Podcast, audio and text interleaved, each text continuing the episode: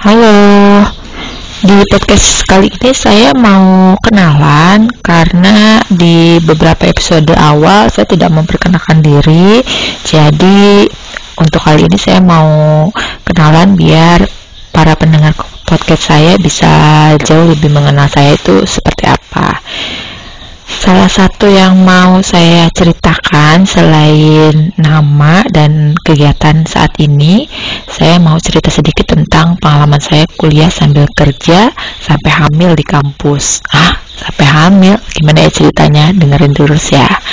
Jadi nama saya itu Nova, Nova Agnesa lengkapnya. Saya berkegiatan sudah lebih dari 16 tahun di bidang sosial pendidikan. Saya bekerja di sebuah yayasan sosial yang sekarang sudah berkembang menjadi sekolah formal, sekolah dari mulai tingkat pendidikan anak usia dini sampai dengan SD. Namun basic dari yayasan ini adalah jenis sekolah uh, homeschooling, homeschooling lembaga. Jadi saya uh, salah satu pembimbing di sana.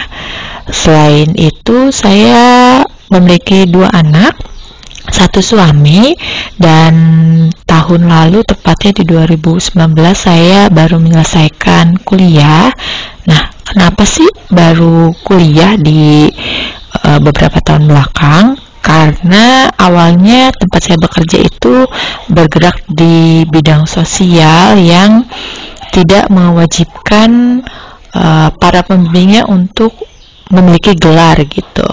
Namun karena semakin ke sini semakin berkembang dan kita menuju formal, akhirnya kita perlu mendapatkan sertifikasi gitu. Nah, oleh karena itu saya berkuliah melanjutkan uh, sekolah di jenjang yang lebih tinggi. Kemudian di tahun 2019 uh, alhamdulillah mendapatkan gelar S1. Nah, uh, pertanyaan ya mungkin buat para pendengar podcast saya. Tadi saya menyampaikan bahwa kerja nyambi kuliah sampai kehamilan di kampus. Jadi gini ceritanya. Saya itu udah 10 sampai 12 tahun ya bekerja di yayasan yang tadi saya sebutkan Kemudian saya berkuliah di salah satu universitas di Bogor, di mana saya mengambil kelas karyawan yang jadwalnya sangat menyesuaikan dengan aktivitas saya saat ini atau pada saat itu pada saat saya masuk kuliah. Jadi uh, jadwalnya itu masuk jam 4 atau jam 5 sore sampai dengan jam 8 malam. Jadi waktu saya kerja nyambi kuliah itu uh, kegiatannya tuh full sekali dari pagi hari sampai dengan malam hari. Nah, tapi uh, saya sangat menikmati proses itu karena kebetulan saya tipenya orang yang kinestetik ya. Jadi kalau belajar itu saya mesti betul-betul melihat, mendengar, mempraktekkan dan merasakan suasana kelasnya seperti apa, bagaimana penjelasan dosen sehingga saya bisa lebih mudah mengambil pelajaran gitu. Mungkin ada beberapa teman saya yang memilih untuk di universitas terbuka yang belajar dengan sistem mandiri. Nah, kalau saya itu nggak terlalu efektif.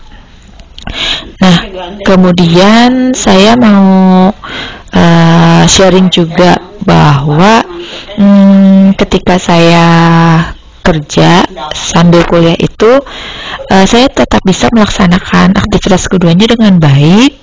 Tipsnya sih mudah aja yang pertama itu disiplin. Jadi kita perlu disiplin dengan jadwal harian kita dari mulai bekerja sampai dengan kuliah. Di pekerjaan tentu kita punya job desk yang kita laksanakan ya setiap harinya. Di kuliah pun sama ada tugas-tugas yang perlu kita laksanakan secara tepat waktu. Nah, saya itu punya kebiasaan untuk tidak menunda. Jadi, sangat disiplin uh, kepada tanggung jawab yang diberikan oleh orang lain gitu. Jadi, saya akan mengerjakan sebaik-baiknya, berusaha tepat waktu sehingga tidak ada eh, hal-hal uh, yang membuat uh, menumpuk dan menjadi penghambat gitu untuk saya uh, maju ke tahap selanjutnya. Nah, selain itu, hmm, saya juga uh, alhamdulillah menjadi salah satu mahasiswa cum laude. Uh, untuk kelas karyawan bisa dihitung ya berapa orang gitu tapi uh, buat saya pribadi itu cukup uh, membanggakan karena di sela-sela kesibukan uh, selain itu juga saya punya anak saya punya keluarga dan uh, saya juga dalam kondisi hamil itu masih bisa dicapai. Jadi itu sesuatu pencapaian yang luar biasa sih kalau untuk saya. Mungkin bagi sebagian orang sih hmm, itu mudah ya eh sorry uh, itu sulit gitu. Harus uh, komitmen mesti belajar terus menerus kemudian mesti disiplin dengan waktu dan yang lain-lainnya. Nah untuk saya itu alhamdulillah ada kemudahan jadi menjadi salah satu mahasiswa kumlot. Nah selain kumlot juga saya uh, berhasil lulus tepat waktu. Tipsnya juga sama mudahnya sih. Sebetulnya kuncinya ya disiplin. Jadi di semester 6 atau 7 itu saya udah mulai mencicil uh, skripsi ya. Dalam arti mulai memikirkan mulai mencari uh, teori-teori yang berhubungan dengan topik uh, skripsi yang saya ambil gitu. Dan biasanya ketika saya perlu uh, bimbingan itu saya uh, sudah membawa lebih dari satu bab. Biasanya kalau mahasiswa yang lain kan uh, satu bab satu bab ya. Saya itu enggak, saya itu nabung. Setidaknya saya bawa minimal dua atau tiga bab gitu. Jadi kalaupun nanti ada revisian, ada perombakan, saya tidak bingung gitu uh, untuk me, uh, untuk memperbaikinya gitu. Nah, selain itu juga kadang-kadang kan kita dihadapkan ya dengan berbagai karakter dosen uh, selain disiplin uh, attitude kita juga diperlukan sekali gitu. Bagaimana kita berkomunikasi dengan dosen kita bagaimana kita bisa menerima masukan itu penting banget gitu. Dan uh, kedua hal itu memperlancar apa yang kita lakukan gitu khususnya deskripsi. Jadi um, secara efektif efektif saya menyelesaikan skripsi itu sekitar tiga bulan. Dengan uh, perhitungan setiap minggu itu bisa bimbingan sebanyak tiga kali tiga sampai empat kali. Pokoknya setiap habis bimbingan ada revisi yang saya kerjakan kemudian besoknya balik lagi. Begitu terus sampai uh, ACC sidang dan akhirnya bisa diwisuda. Uh, selain itu juga uh, ada poin-poin lain yang bisa saya share juga sih. Jadi uh, kita tuh nggak manja gitu nggak boleh manja. Uh, waktu semester 5 kalau tidak salah atau 6 saya lupa.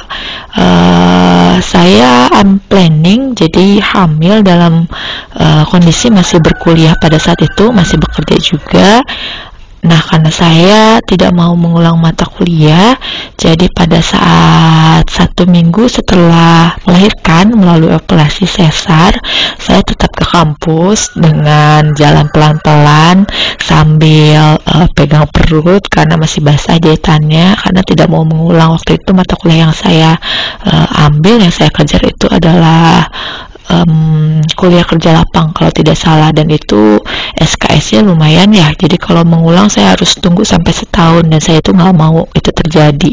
Jadi dengan uh, sisa-sisa uh, tenaga setelah melahirkan saya menuju kampus bertemu dengan rekan-rekan yang lain kemudian menyelesaikan uh, mata kuliah tersebut. Dan alhamdulillah itu juga uh, selesai dengan baik gitu jadi kuliah itu tergantung apa ya kemauan kita, kemauan yang kuat atau tidak untuk menyelesaikan.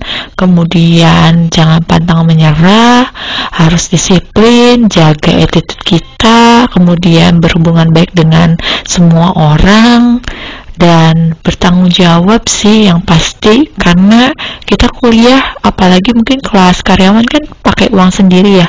Kalau kita nggak tanggung jawab dengan apa yang sudah kita ambil berupa keputusan untuk berkuliah kemudian dijalankan dengan baik itu insya Allah sih hasilnya juga baik itu jadi buat siapa pun yang masih mempertimbangkan uh, mau kuliah atau tidak sambil bekerja uh, itu maju aja terus aja anak itu bukan alasan.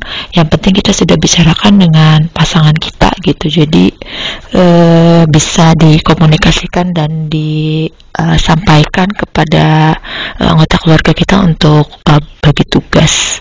Itu sih Oke, semoga bermanfaat sharingnya ya. Pokoknya pantang menyerah, maju terus. Kita buktikan bahwa kita bisa dan uh, semua kendala pasti ada jalan keluarnya. Jadi terus maju untuk mendapatkan cita-cita yang kita inginkan. Bye semua.